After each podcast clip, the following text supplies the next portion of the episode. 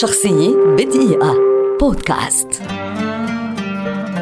لبلبة واسمها الحقيقي نينوتشكا مانو كوباليان ممثلة وفنانة استعراضية مصرية ولدت عام 1946 في القاهرة لأسرة من أصول أرمنية وتعد واحدة من أبرز نجمات السينما في مصر والعالم العربي في عصرنا هذا. عملت في الفن منذ طفولتها عن طريق تقديمها لفقرات تقليد الفنانين التي اشتهرت بها في تلك الفترة واستمرت على مدار عقود طويلة في العمل السينمائي لتقدم العديد من الأعمال المتنوعة بين الدرامي والكوميدي.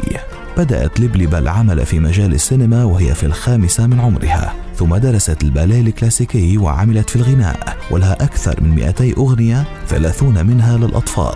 حصلت خلال مسيرتها على أكثر من جائزة أهمها جائزة بنالي السينما العربية من معهد العالم العربي في باريس عن دورها في فيلم ليلة ساخنة من إخراج عاطف الطيب عام 1996 كما فازت بالجائزة نفسها عن الفيلم نفسه في مهرجان كل أفريقيا بكيب تاون عام 1996 قامت لبلبة حتى اليوم ببطولة أكثر من 85 فيلما نذكر منها جنة الشياطين عصابة حمادة وتوتو معالي الوزير إسكندرية نيويورك الآخر حسن ومرقص وشي جرام والفيل الأزرق. كما قدمت أعمالا في الدراما التلفزيونية نذكر منها صاحب السعادة مأمون وشركاه والشارع اللي ورانا.